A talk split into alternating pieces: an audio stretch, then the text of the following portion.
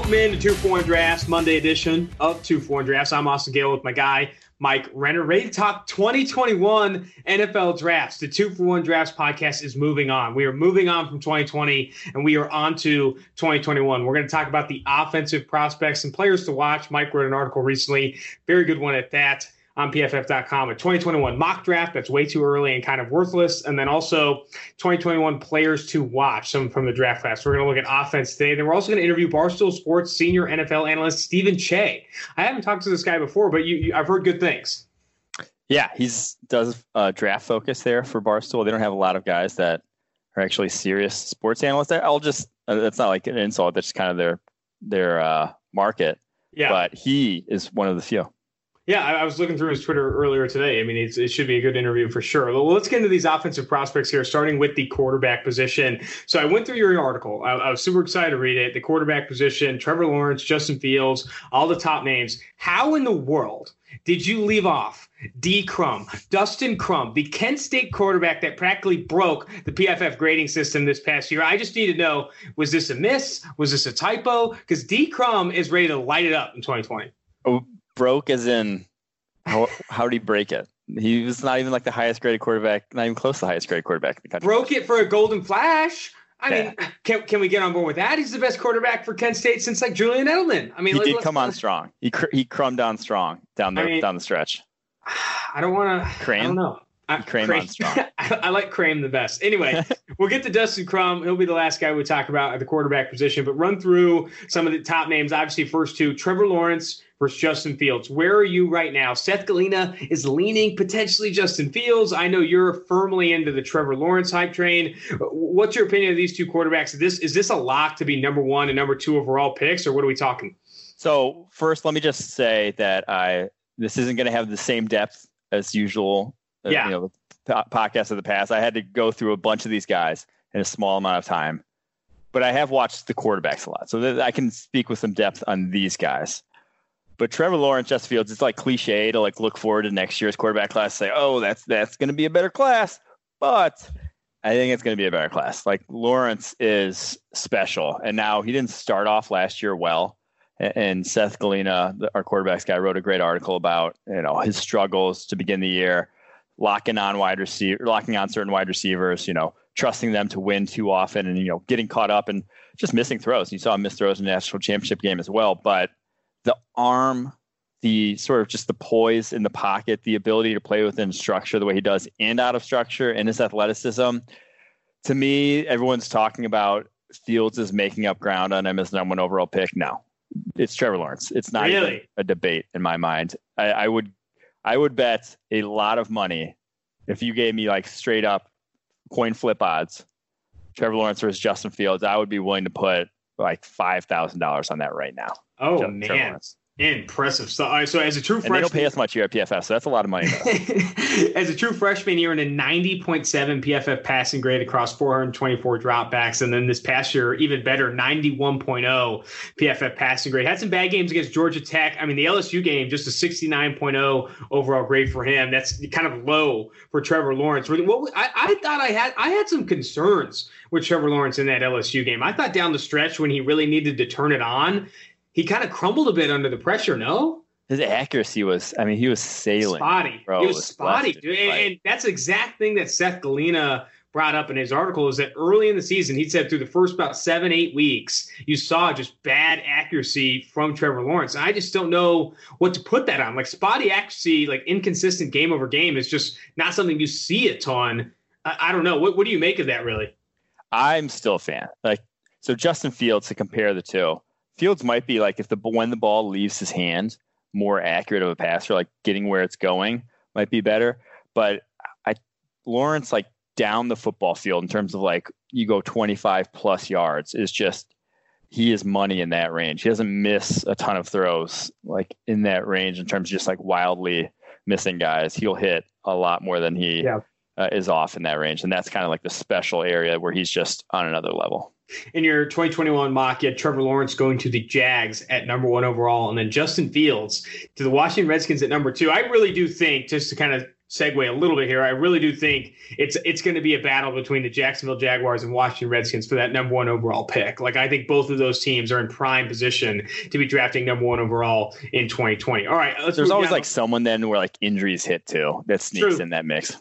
Yeah, absolutely. Moving down the list a bit, Brock Purdy of Iowa State, Tanner Morgan, Minnesota. Let's stop there. Really do like what Tanner Morgan put on tape at Minnesota this past year with Rashad Bateman and Tyler Johnson. What are your expectations for him in twenty twenty? Yeah, Morgan doesn't have near the arm that Fields or Lawrence do. And so I think that's kind of why you're not going to see a ton of hype for him. Like, he's going to have to play some lights out football to get draft hype when you don't have when you don't have a big arm, basically. Like, you have to be, you know, in that Joe Burrow tier to to get yourself some draft hype. So I think that's what he needs this upcoming year. Purdy's the interesting one because he's played with some just terrible talent around him at Iowa State.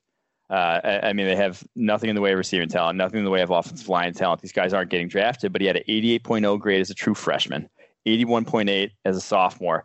Not great, but like, he can make plays on his own also outside the pocket, has some running ability, but he's kind of he's on the shorter side, but I think he has more than enough arm. So I'll be interested to see how his what his draft stock looks like if he has himself a big year, because I mean, he's kind of in that Goff, Jared Goff tier of like, if he's doing it at a school that you're not supposed to be doing it at, that I think comes with some, like that, that holds some weight to me in the evaluation process.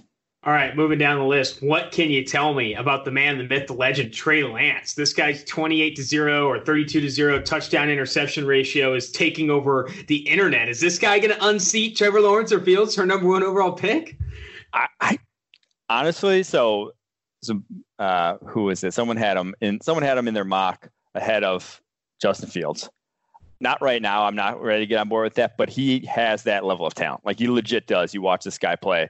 There's like the the obvious sort of number there. The twenty-eight to zero is what reels you in, and that's kind of fraudulent. What like keeps they, you there, Mike? What keeps they, you there? They didn't pass. He averaged fewer than twenty passes a game this past season for North Dakota State. Had had a couple games where he had ten or fewer attempts the whole game. So like they, they run, that's what they do there at North Dakota State, but he does have like some easy, easy arm talent, quick release and athleticism. The guy can move. He's put on over thirty pounds since he got to North Dakota State. And I, I he's like completely transformed from like a two-star recruit to now. I could foresee him, you know, I could foresee this being like a three pronged Q B class where it's like, there are three franchise guys and Trey Lance being one of those. All right, so looking at Trey Lance's numbers, twenty-eight to zero touchdown interception ratio. But here at P F F, we do track turnover-worthy plays. He did have four turnover-worthy plays. He's still second, very good, though. Yeah, no, no, still fantastic. So among all quarterbacks, F B S quarterbacks, at least two hundred fifty dropbacks this past year. He ranked second, you know, second in total turnover-worthy plays. Tyler Huntley and Tua Tagovailoa were tied for third with six apiece. You want to know who the best Uh, in that group in turnover-worthy plays was? D. Crum, baby. Kent State's Dustin Crum with only three turnover-worthy plays and a ninety point seven P F F passing grade this past year. That's all I'm going to say. That's a good segue into Dustin Crum. Have you watched him at all, or is the grade just all we've got on this guy right now? I watched him back when I had to do an article about the draft-eligible quarterbacks, and I didn't hate him. I thought he was all okay. right, but I didn't okay. think he was – I wasn't on board with – the hype you're about to tell me. Have you watched no, him? I haven't no. watched him either. I gotta oh, be Jesus. I haven't watched him either, but I, I mean, I just saw the grade. I like the last name. It, I like the small school aspect. He's got fewer turnover-worthy plays than Trey Lance, who's taking over the internet. I can get on board this hype train. I'm going to ask Seth to watch some tape. I'm going to get in there as well, figure out what really we got in this golden flash here. All right, a couple more quarterbacks to bring up before we get to the running back position.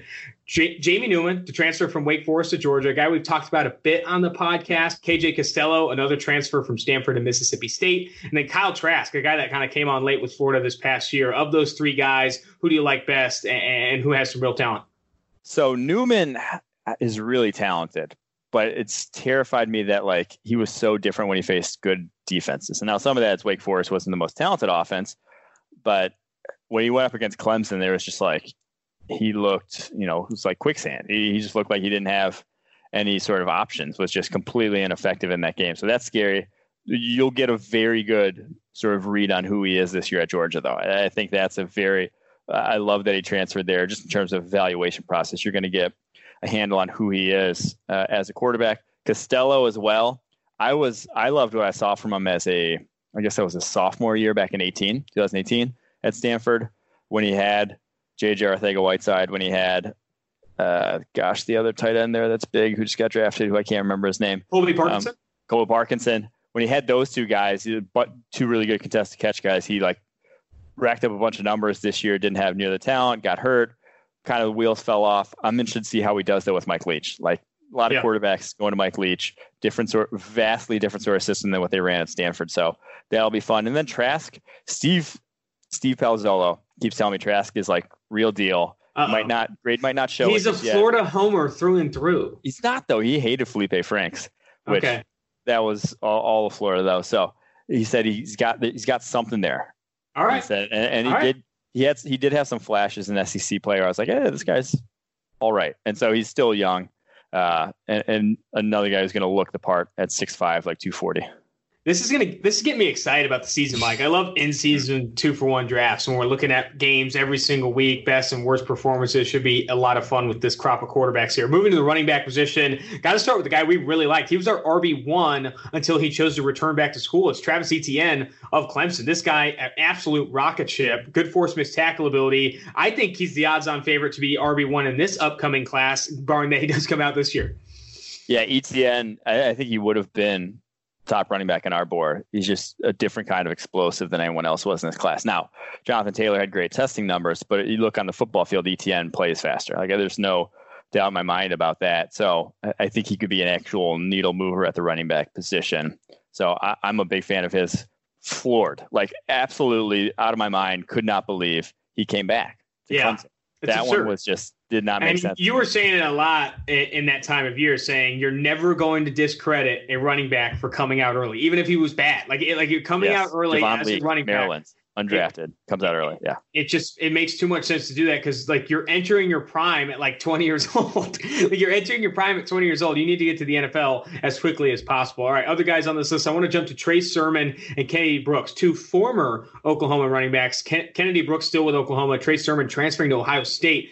Both of these. These guys force missed tackles at an absurd rate. They have very, very high uh, force missed tackle rates, but both playing in the Big twelve. It is what it is. Of those two backs, who do you like more?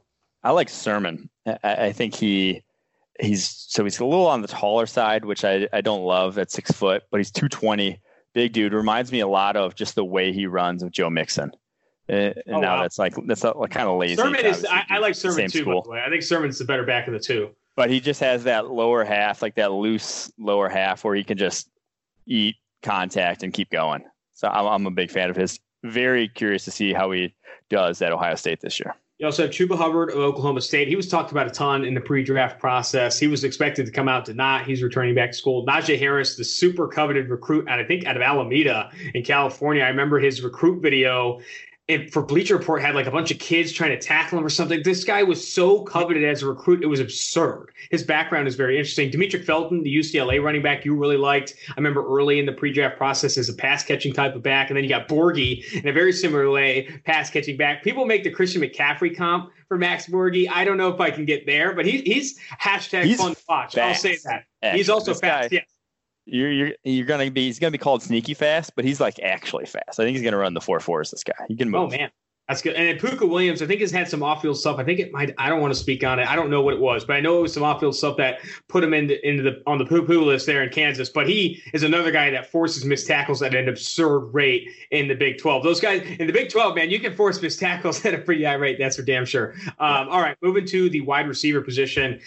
I don't know who my favorite of the bunch is, but my top two guys, I think, are Ja'Marr Chase and Devonta Smith. L- Ja'Marr Chase of L S U and Devonta Smith of Alabama. I just love both those receivers from it. Winning outside, winning inside. I-, I think those two could be the best in this class. Dude, I, I think Rondale Moore is my second Ooh, after Ja'Marr really? Chase. Okay. So J- Ja'Marr Chase is the guy that I think is going to be most likely to be overthought in this draft class, in that he'll come back this year. There's zero chance the stats look as good. Like, it's just not going to happen. You're not going to play with a number one overall pick at Q B again this year.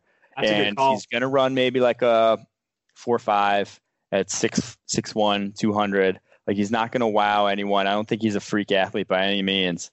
And people are going to be like, oh, you know, was it just a product of that offense, whatever, and just completely forget that he was dominating guys like Trevon Diggs. Like, he he, he was out physicaling them. Trevon Diggs, a senior, as a true sophomore in the S E C. Like Ja'Marr Chase Don't overthink this one. He's the, that good. The physicality is underrated with Ja'Marr yeah. Chase, and I think he's. He, I think he could run faster than four fives. I, I thought he had some juice. I don't know. I, I think he could. He run was uh, so Cameron Dantzler was sticking with him kind of stride for stride down the field, which was the one where I was like. Yeah. But there, there would be reps though where you turn it on, you you you see him blaze by Justin Jefferson, and he clocked a better time in the forty. I don't know. Ja'Marr Chase did look fast on tape in yeah. some bits there, but other receivers here. Talk to me about Devonta Smith. Why and maybe versus Rondale Moore, the Purdue kid.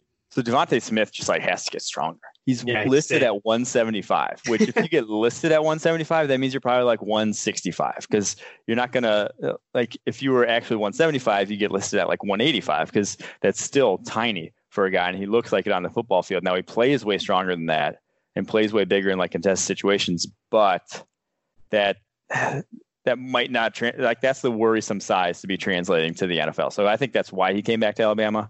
Just he's like, I need to live in the weight room this offseason. I need to get a little bigger. And I think he can push into the like early mid first round because he's got legit juice. Ran by uh, the freshman from L S U who I'm just awful on names right now. Yeah, Stingley. Ran by Stingley. And not, I'm not talking Dude, about that game was play. Awesome. The actual that just like awesome. Ran by him play. Yeah. yeah. So. That that was the tape that really kind of stood out for me with Devonta Smith. You have Ja'Marr Chase, Devonta Smith, Rondale Moore, and Jaylen Waddle all going in the top sixteen picks in your twenty twenty-one mock draft. Obviously too early, but just show, goes to show that this receiver class is very much legit. Jaylen Waddle, another Alabama receiver. Dude's got like speed for days, speed yeah. for days, and just forgotten, like forgotten because it's just there's so many mouths to feed at Alabama. He's finally going to have an opportunity to probably see sixty, seventy targets in twenty twenty, and I think he's going to make the best of them. Yeah, he's, he's, he's a ridiculous deep threat. Like that guy is explosive as hell. Him. Rondale he's also Moore. Great with the ball in his hands, though. Like uh, he's a, yeah. he had the highest kick return grade of any uh, college football player this past year. Like this guy put the ball in his hands and he could do numbers, but also a deep threat. Obviously, you need to see the deep production. We've said that about Henry Ruggs. You want to see it with Jaylen Waddle this upcoming season. But I would not be surprised if this guy lights it on fire in the S E C this upcoming year. Yeah, I agree. And then Rondale Moore is the one I can't wait to watch this year. I mean, five nine, one eighty, and he, he is he's another hashtag fun mind. to watch. That guy yeah. is absurd with the ball in his hands. I, I saw someone call him a ju- like an even more juiced up Jalen Reagor. I don't know where we're getting that, but like this guy, ridiculous ball, not ridiculous ball, so ridiculous after the catch. Very, very good in that regard. Two bigger receivers, Justin Ross of Clemson and Seth Williams of Auburn. I haven't watched a ton of tape on these guys. I know Justin Ross has some splash plays I've seen on highlights on my feed, but what's your opinion of these two bigger dudes? Yeah, I think Ross is probably the better one, but I, that's even that's kind of going more back to his freshman tape where he was already like physically developed. I just don't see the speed there with Ross. So I, I'm kind of not as high on Ross at the moment. And now he gets to be the guy there in that Clemson offense this year. But uh, there was a lot of hype for him after a monster freshman year and deservedly so. But like, I don't think he really took that next step this year. The guy I want to highlight who I think is almost underrated at this point in time because, I mean, the class is ridiculous and there's so many people uh, and he had so many people around him last year is Amon-Ra Saint Brown. That guy is, he's kind of your tip, your prototypical, like versatile wide receiver body for modern offense where it's just like six one, one ninety-five, kind of like CeeDee Lamb and Jerry Jeudy coming out where it's just like anything you kind of want them to do, slot, outside, deep, intermediate, he can do. So I, I think uh, he's probably one of my early favorites to be my guy in the upcoming class. Now that's that's a tough tough ask for me as a Notre Dame alum, but he's just very good. He he doesn't stretch though, Mike. I hope you know the Saint Browns do not stretch. I don't know if you've seen that. Because a lion doesn't stretch in the jungle before. It's a cheetah, yeah, it's a cheetah. Yeah. But if you, Sorry. I don't know, there was like a documentary or like a thirty minute sh- like series on the Saint Brown brothers. What the parents put these guys through to make them the athletes that they are is absolutely absurd. I don't, I, I to quote, there's like they don't stretch because cheetahs don't stretch. They like the mom makes them like absurd meals every day. I, you need to go back and watch that. But Amon Saint Brown is built in a lab, like almost. Almost literally built in the yeah. lab. So um, other receivers you mentioned, Rashad Bateman of Minnesota played uh, there with Tanner Morgan and Tyler Johnson this past year, graded really well for us. Chris Olave, Ohio State, Tylan Wallace, Oklahoma State, Tutu Atwell, Louisville, Trey Walker of San Jose State, a guy that you really liked last year. Oh. Love Trey. It ended Walker. Up not coming out. And then Sage Surratt, the big monster at Wake Forest. That dude's huge. He's also slow as hell. I, I, don't, I, I think he could run in the four sixes. I, I don't he, know. He is like a horse, though, too. After the catch to bring down, at yeah, the catch point, he just like beats the shit out of other corners. It's great. I don't know who's going to be my guy in this group here, but I mean, Rondale Moore is going to be everyone's guy. Like you could, he's got that, he's got that type of skill set and th- those type of highlights where everyone on Twitter is going to fall in love. I think Devonta Smith is going to have a very good year. Jalen Waddle will rise up. It's going to be a very, very fun group of wide receivers in twenty twenty. Moving to the tight end position, there's some actual good tight ends. Like there's good tight ends in this class, unlike yes. twenty twenty. Like there's some actual good talents here. I know you raved about Kyle Pitts of Florida, but also Pat Fryermuth of Penn State is an analytical darling, according to Eric Eager, a guy that shows up well in the grading system uh, and athletic profile. Yeah, so Kyle Pitts is the guy that you watch him run and you're like, this guy's not two hundred forty pounds. Like he, he is definitely two hundred forty pounds. Like he six foot six. He's a big dude. But he just does not move the way other tight ends move. Most tight ends like run down the field and like one cut and that's it. Like he's actually setting up guys at the line of scrimmage. Actually, the way kind of the way um, it's more uh, Travis Kelce moves that way. Like where like Travis Kelce, you Uh-oh. just don't know he's two hundred sixty pounds. Like if you didn't, if you told me he was two thirty, you'd pro- I'd probably believe you because it's just like most guys two hundred at that weight don't move the way he does. Kyle Pitts has some of that. I, I What's he listed it, at? What's he listed at? Pitts? Yeah. six six, two forty. Yeah. So I had someone reach out to me right after you sent that tweet about Kyle Pitts saying he's he's not two forty. He said they ha- he has to put on weight a little bit. And he says that he said if he adds weight and maintains speed and athleticism, it's a guy who's on the coaching staff there at Florida. He could be a top fifteen pick, but he's not two forty yet. But like, so maybe he he puts on some good weight there and, and then still shows out in twenty twenty. Gotcha. I, so I, yeah, he just turned nineteen. Is the oh holy no last. way yeah oh man this guy's so still he's very young. young yeah so this guy he, he may not come out if he's still uh you know hasn't gained enough muscle, but like he's young and talented already. He led them in receiving. Florida outgamed yeah. Van Jefferson last year. yeah. so He and his tape is great. Like his tape is already very, very good. Pat, Pat Fryermuth of Penn State. Other than his name being awesome, what, what can you tell me about this guy? So he's kind of on the opposite end of the spectrum. He's only Uh, going to be a junior, but he's already twenty-one, this guy. Oh, and he's he took like a year at a, what are those called? Like a prep, prep academy or something before college. And then he's big, strong. Like the people are making the Gronk comps. Now he's not, Uh-oh. I don't think he's Gronk yet, but like he has that where it's just like big body to where it just guys bounce off him because he's six five, two sixty already. And strong after the catch, can pretty fast in a straight line.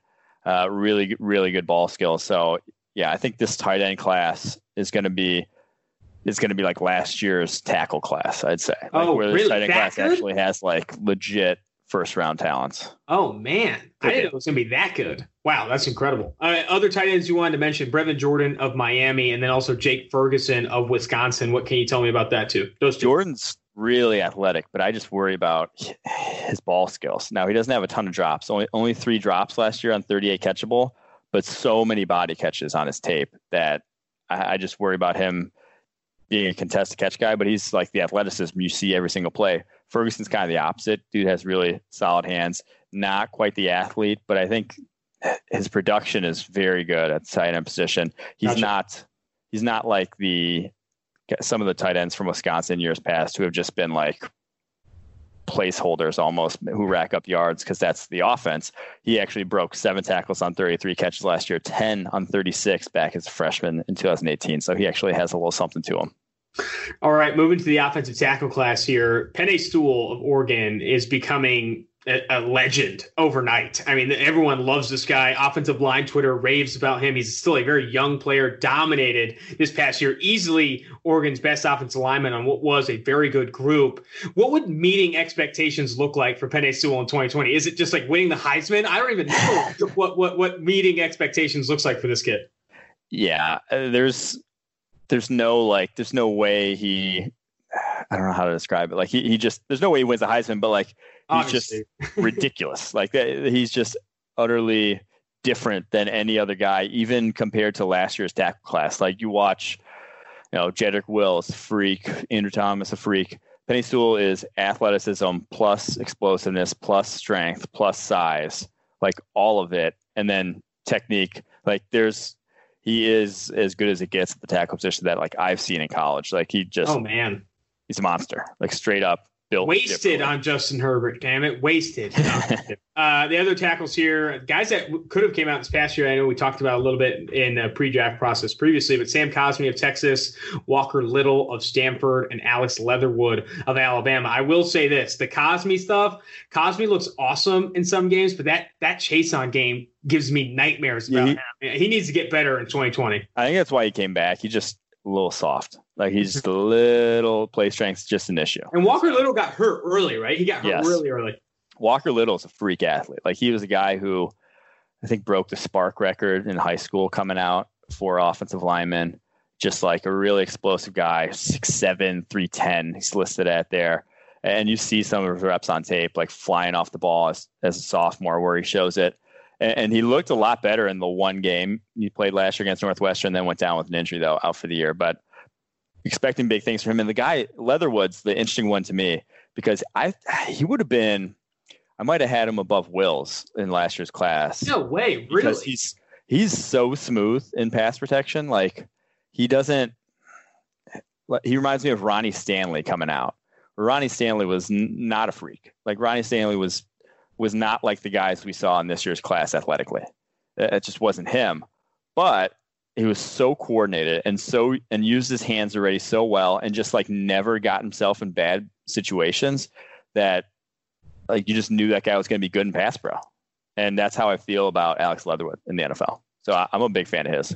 To add, yeah, to add some Stanley's testing numbers. He had a five two forty, an eight second three cone, and a four nine shuttle. Those are just like disgusting. Not good, but that's not what that's bad. The tackle position, though, is that when you have like w- when it doesn't take necessarily that high end athleticism or strength to win it.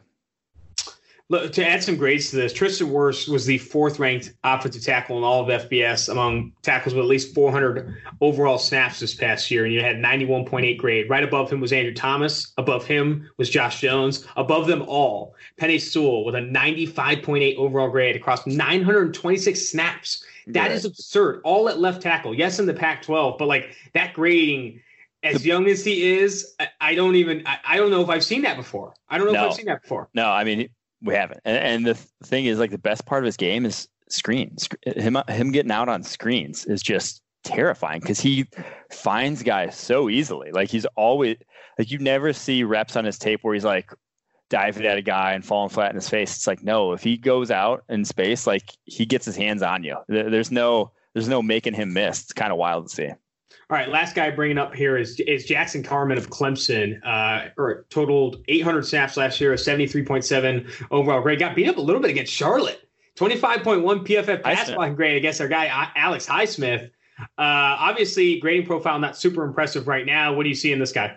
Yeah, he's just a horse, though. I mean, six five, three forty-five. Oh man, that the, the guy is a the guy is a beefcake. Like he's he's gonna if you're gonna draft Isaiah Wilson in round one, you're gonna love Jackson Carman because he get. He can move the line of scrimmage, uh, and I think he's he's been fairly good in pass pro, uh, despite when you know better competition getting whooped up a little bit. But he can actually move, and I, and I included him because I've been watching him all the way back to high school. He was the first. He was in the we we graded Cincinnati High School once, and he was in, he was a senior there, and actually was committed to Ohio State at the time. And just some of the blocks he made, he looked just completely disinterested because it, it wasn't fair. Like, he would just kill guys. He he was so much stronger than anyone he was going up against. I think I still have a couple on my phone that I, like, saved of oh, some wow. of his pancake blocks. They were just – it was like The Blind Side, the movie where he's just, like, running with guys. But he, he's interesting, I'll just say. He's a, he's a prospect to watch. He needs to make some leaps, though, in this upcoming season in terms of, like, getting depth out of sets. All right, jump into interior offensive line. Creed Humphrey of Oklahoma was someone that I, I think Draft Twitter really, really liked after a very strong twenty eighteen season, but twenty nineteen did not did not cut it. It, it dropped significantly in overall grade, earned just a sixty-seven point three overall grade, fifty-eight point oh P F F pass blocking grade, all after earning an eighty-four point four pass blocking grade in the year prior. What do you think went into that kind of drop off, and, and do you expect him to bounce back? I think Bravion Roy went into that drop off. He. I think Bravion Roy single-handedly made Creed Humphrey return to school last year. last year. Honestly, those two games, two Baylor games, uh, Bravion Roy just like demolished him, especially in the conference championship game. Like, he was just Humphrey had no sort of recourse to Bravion Roy's. Dude, Humphrey goal. earned an eight point three pass blocking grade against Baylor in the championship game. Yeah. That is one of the lowest single game pass blocking grades I've ever seen. Yeah, Bravion Roy was just like throwing him to the side. So the dealing with power will be something Humphrey has to prove a little bit more in, in twenty twenty-one. Trey Smith of Tennessee is another guy that a lot of people really, really like, but this guy has struggled a bit to stay on the field. He's had blood clots in his lungs, if I'm not mistaken, yes.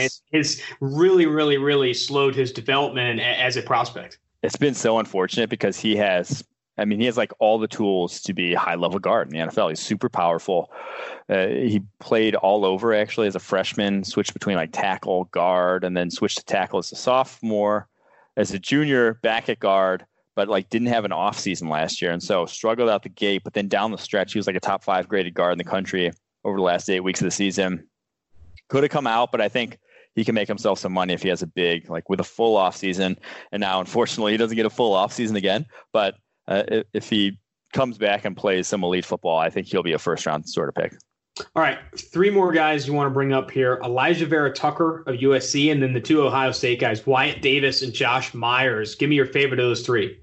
My favorite of those three is Wyatt Davis. And I I thought he was going to come out last year. Only a redshirt sophomore, but I watched his tape and I was like, this guy is like probably second round. He, I probably would have drafted him. He probably would have been a second round grade. Probably would have been right behind Cesar Ruiz on our board in terms of interior offensive lineman if he came out last year. Uh, he's very good. And so he, he has a chance to be the first I O L off the board if he, you know, has another big year for Ohio State. I think he only gave up like ten pressures all last season, something like that. It was, and, and that was his first full season, I want to say, as a starter. Yeah. He played really well. So, dude, uh, I am freaking jacked for this twenty twenty season. Yeah. I am, I am stoked. I am super excited that two foreign drafts is in full swing. We're gonna be able to look at these guys every single week, look at their grades, get put them in the dunk tank a little bit, drop, you know, drop some guys down. It's gonna be fun. Marvin Wilson, when we get to the defense, we're gonna do defense for twenty twenty-one prospects as well on Wednesday. Marvin Wilson is going to be awesome next year because he was already fantastic. Well, he's like nineteen, twenty years old oh, yeah. in, in twenty nineteen. I, I think Marvin Wilson's going to wow some people next year. And this offensive group is also great. You got D. Crum, Trace Sermon now at Ohio State, a receiving class that could rival last year's receiving class if it's not better. You said it might be better, right? You said this receiver class might be better. It might be.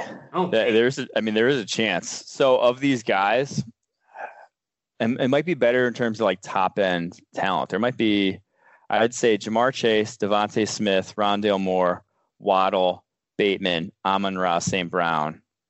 Those guys have a good chance of being first rounders. So it's all said yeah. and done. So that's awesome. And what about, so we didn't talk a little bit, and I hate to bring up back wide receivers. Have you watched a lot of Tutu Atwell? I think I, when I'm looking at receiving grades or receive, advanced receiving production, he pops up a ton. I haven't watched a ton of his tape, but like Tutu Atwell has some, an impressive grading profile with some good advanced stats as well. He's another guy who's pretty skinny, and they gave okay. him a lot of five nine, one sixty-five. He was like their jet oh, wow. king in that offense. So he's a, he's kind of like a jitterbug type. But not on. I don't hate jitterbug types. Not on the Rondale Moore spectrum, though. But he needs. He just needs to get a little bit bigger, that dude. All right, we're going to get to the defensive version of this, defensive prospects for the twenty twenty-one N F L draft. But before we do that, let's get to uh, our guy here. Let's get to our guy from Barstool Sports, Steven Cheah. He's their N F L senior writer. Let's bring him on. Joining the Two for One Drafts podcast is Barstool Sports N F L analyst, senior N F L analyst, I believe, um, Steven Cheah. Steven, it's great to have you on. I really appreciate your time. Yeah, thanks, Austin. Good to talk to you guys. Absolutely, man. So talk to us a little bit about your background here. I mean, you're a great follow on Twitter. Recently started following you, looking through your stuff. You also do a great podcast, Going Deep, with Willie Colon. I listened to that recently as well. How did you get started with Barstool Sports and specifically, you know, looking at football the way you do? Thanks. Yeah, um, it's kind of a... Uh, Uh, just kind of a take advantage of your situation story. And uh, I, I used to be, I think I was probably about ten years too early with uh, with esports. Um, I used to be a huge Madden player, and that's, you know, what I would spend, you know, twenty hours a week doing. Um, and I decided, you know what, when I, I was, uh, I don't know, twenty-eight maybe, I was like, I, I don't think I should really do this anymore. Like, I, I, I can't really uh, take this any further. And this is kind of pre-esports. Uh, so I was like, you know what, I'm going to start watching uh, All twenty-two. So I read a couple books, um, took a couple classes, uh, and, you know, uh, I became a little bit more well-versed in the All twenty-two. Uh, at the time, Vine was very big. So uh, I was uh, recording clips on my phone and putting oh, wow. them on Twitter. on Twitter via Vine. Yeah, so this has been a, kind of a while. So um, I started doing that in twenty fifteen, and now it's uh, twenty twenty. So I've been uh, technology has advanced, and uh, my production value certainly has too. I've put out you know full video clips now, breakdowns of each player, uh, not each player, but players that pop uh, during each week, and, and that's kind of what I've been doing for the last five years. Um, as far as getting started with Barstool, I started there in twenty sixteen. Uh, the Bucks thing kind of happened to be a coincidence. I, I'm a I have a, I'm a business person. I, uh, I'm a senior director of ad operations there, and that's kind of my day job. I also um, moonlight, I guess you could say, as a producer. I produce The Yak, which is on Sirius Radio from uh, twelve to one every day. And then uh, I got into podcasting. I produced um, the formerly named uh, Laces Out podcast with Willie Colon, Dave Portnoy, and Tommy Smokes last year. And then uh, when we had no, they didn't necessarily want to, Dave didn't necessarily want to get into that this year. So, um, Willie and I kind of took that project over and have been hosting uh, long-form interviews um, as the Going Deep podcast. Um, so it's been a pretty fun ride. I would say that's quite the diverse background, but I want to I want to hear the story about how you became a Bucks fan, because you were not from Tampa Bay, which I feel like uh-huh. if, if I think of a Bucks fan, I feel like they have to be either from Tampa Bay or the surrounding area. You're from yeah. around the New York area, right? New Jersey. Yeah. How did you end up becoming a Bucks fan? Yeah, so my dad uh, immigrated here when he was, uh, I think, seventeen years old from Hong Kong. And uh, in the New, New York, New Jersey market, they play Jets and Giants games. Uh, so and they, they're typically in uh, corresponding slots. So one will be at one, one will be at four. So he watches both games. Um, and would root for both teams. So even at like, you know, eight, nine years old, I was like, all right, like, what's our, what's our favorite team? And he said both equally, like whoever's winning, like we like that team. So even as a, even as a youth, I thought that was a pretty fugazi way to pick a football team. And I was like, you got to pick one, and he refused. So, uh, I went with a completely different team. I was playing a lot of uh, N F L Blitz at the time, and the Bucks had a lot of new playmakers and a nice shiny new logo. Um, so I decided to roll with them, and uh, it became a much bigger thing as the time as uh, the years went on. Did you? So the Bucks obviously are the team of the offseason. They they've won. Like th- this is the best time to be Bucks fan since what oh three, yeah. since they won the Super Bowl. Did you yeah. see any of this coming? Did you have like any inkling that Tom Brady like? Was there a time where you thought it was actually possible that he would become a Tampa Bay Buccaneers? And when was that? Yeah. So I think the national media is like really shocked, like, wow, like he chose the super obscure team. But, you know, if you're a fan of the team, you see things Uh, more or less with rose-colored glasses. Uh, mm. You know, you look at his weapons in New England, and you know this year especially, they cut Antonio Brown, Josh Gordon. You know, suspension, substance abuse issues. You know, Julian Edelman is there, Gronk is gone, so he doesn't really have a ton of weapons. When you look at the Bucs, they're the complete opposite of that. I mean, they've uh, drafted very well at receiver. You know, Chris Godwin. Uh, you know, in, in the middle rounds. Uh, you know, Mike Evans, first round pick. O J Howard, a first round pick. Cam Brate, undrafted, but you know, is a very nice player. Um, they've got some weapons. So you know, looking at his biggest complaint, we had that solved. And then you look at the coaching staff. And uh, Bruce Arians is the polar opposite of Bill Belichick, both very successful coaches in their own right. I mean, Arians doesn't have necessarily the rings as a head coach, but, you know, he's he's certainly won. Um, two-time coach of the year, won a Super Bowl in Pittsburgh. So um, yeah, that, that could certainly speak to it. Then you look at the ties. The director of player personnel, John Spytek, was a teammate of Tom Brady's at Michigan, uh, a good friend of uh, Tom Brady's, Larry Foote, who's our outside, who's our linebackers coach. And he was a, Uh, you know, obviously a player in the league for a while, but a teammate of Tom Brady's at Michigan. Jason Light was uh, our G M, was a scout when they drafted Tom Brady, um, you know, Ooh, twenty years ago. Yeah. So he, he's actually been with the with the Pats twice. He's also there. He was the director of player personnel when they drafted Gronk. So, I mean, uh, a lot of things Stars were, were in like place. A line. Yeah. yeah a, lot, a lot of things were in place for this to happen. Uh, I didn't think it was, you know, I definitely thought it was very feasible and certainly had a decent chance of happening, but, you know, there's talk of the Chargers and, you know, uh, even the Raiders, but teams that like you think that could possibly be a little bit more in win now bone. But when you stop looking at the Bucs record and look at, you know, okay, game over game and week over week, um, you know, they certainly improved and have a pretty good defense. So uh, they have, I don't want to say a ready-made team, but they are certainly in a position to be a pretty good team with the additions they've made in the offseason. What's your opinion of the Bucs draft? I know you do a ton of draft coverage there in your role. Yep. I'd love to know, you know, Tristan Wirfs, and one of my favorites, Antoine Winfield Junior, continued to throw resource at the secondary, young resource there. What was your opinion of this Bucs draft? Yeah, I mean, they, they certainly it, it's it's so funny when we talk about like the draft, like all teams are like, yeah, we're going to draft best player available. Like, we're not going to draft for need. Every team drafts for need. Um, and the Buccaneers certainly were no exceptions to that, especially this year. Uh, you know, the biggest glaring hole in their roster was a right tackle. And there were four top guys that were, you know, clear cut above everybody else. And uh, they went up one spot. I had a feeling they weren't going to be picking up fourteen. They were either going to trade up or trade down.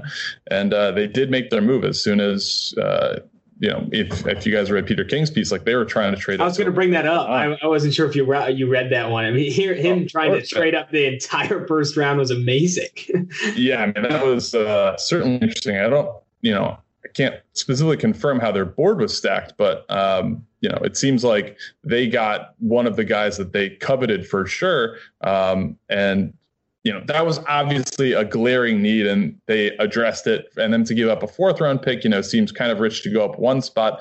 But at the same time, like this is a, there is nobody on the roster. Like when we talk about the offseason, we're not talking about the addition of Joe Haig. Like we're talking about, well, we're talking about shots fired at Joe Haig. I mean, nobody. I, I, I've, I've heard. I've heard our personnel staff is pretty high on him, but like you know, the, it leaves some to, leaves a little bit to be desired as far as getting excited about. Who were some of your favorite guys? Not even guys that went to the Tampa Bay Bucks, but guys that your your favorites or your guys in this draft class. Um. So so you look uh, across the board, kind of uh, as far as like team fits and things like that. I really like uh, what the Vikings did with getting Justin Jefferson. I think that was uh, certainly a great pick in the mid twenties. Uh, I like really what the Vikings did throughout the draft. I thought they, them and the Ravens had the best draft. Um, the Niners, especially reading more about how they had their board stacked with, you know, they traded DeForest Buckner. They, they filled that with a, certainly a less proven version, but a much cheaper version in Javon Kinlaw. And they had, uh, you know, wide receiver out of Arizona State, Brandon Ayuk. Um, they had him, you know, ranked next to CeeDee Lamb as the top guy. And then them trading for Trent Williams, I think certainly um, was kind of a big coup on, uh, I guess that was day three. Um, so I really like what they did there. I thought the Raiders had had an interesting draft, kind of uh, flooding the receiver position. You know, they look at Henry Ruggs at twelve, but then they also got Lynn Bowden out of Kentucky, who I would think is maybe going to play a similar type Taysom Hill role, but also play a little bit more receiver. And then uh, Brian Edwards um, out of South Carolina, who's, you know, obviously an interesting uh, prospect and, you know, good value in the, in the third and late in the third round. Um, but yeah, I think, uh, I mean, you look at the draft and everybody after they make their pick is high fiving and everybody loves their picks. But at the end of the day, who's going to turn out? I think if I'm being honest, and I didn't love the value at three, but I think that Jeff Okudah, when we look back in like five years, I think he could be the best player, non-quarterback player in this draft. Oof, I like that take. I really like that take because he is. I thought he got underrated from in the in the national media in terms of like just how good he was compared to everyone else. And like people even had C J Henderson reportedly. Some G Ms had C J Henderson higher right on their board, and that yeah. to me was just. That you're just chasing some some speed at that point. You're not actually watching both of them play and evaluating it. But I really, I really like that take. Right. I mean, I C J Henderson certainly had a faster forty time, but you know, yeah. when you look at uh, just production, I mean, especially on ball production, I mean, C J Henderson had no interceptions this past season. Um, not not that that's like you know, I, I think Jalen Ramsey in his final year had no interceptions, but at the same time, like he's just he doesn't get the job all the way done that you would want. And if you're picking a corner at nine, which is, you know, certainly um, pretty high for a corner, not unheard of at all. But if you're picking a corner at nine, you certainly want a guy that's going to be a willing tackler, and he's not. All right, let's go to the flip side of the coin here. What were some like first rounders that you saw get drafted and you just thought, I, I wouldn't have taken that guy. I would not have taken that guy there. Yeah, I think maybe the most interesting one is uh, Cesar Ruiz out of Michigan. Now, not that he wasn't, you know, uh, a you know, towards the bottom of the first rounder, you know, first, second rounder. Um, I thought he was appropriate value for the Saints. I think it's kind of interesting because they have, they just drafted a center last year and Eric McCoy, who had a pretty good season. So are they replacing Andrews Peat? Like, uh, I thought that was kind of an interesting move, but I mean, the Saints uh, out of probably all the teams were the best positioned to take the best player available. Um, you look at some other guys, um, Jordan Brooks, I thought was kind of uh, head scratching. I mean, the Seahawks make so many interesting moves around draft time. Um, like over Patrick Queen was uh, certainly uh, Isaiah Wilson, who kind of the worst kept secret in the N F L is this guy's going to be a first rounder, but it just just wasn't sure to where. Um, so obviously, you know, he's going to be the Jack Conklin replacement at right tackle for the Titans.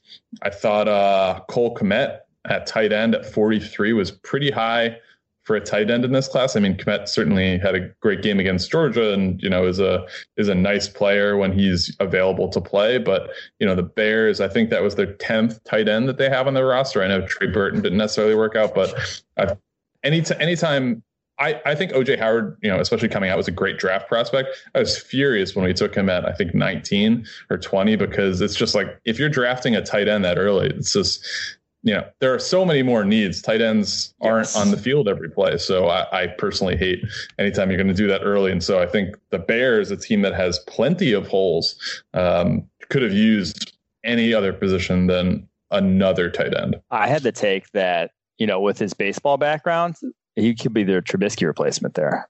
A little lefty. You use him a little uh, Taysom Hill role there. Yeah. That's why you had a tenth tight end into that group.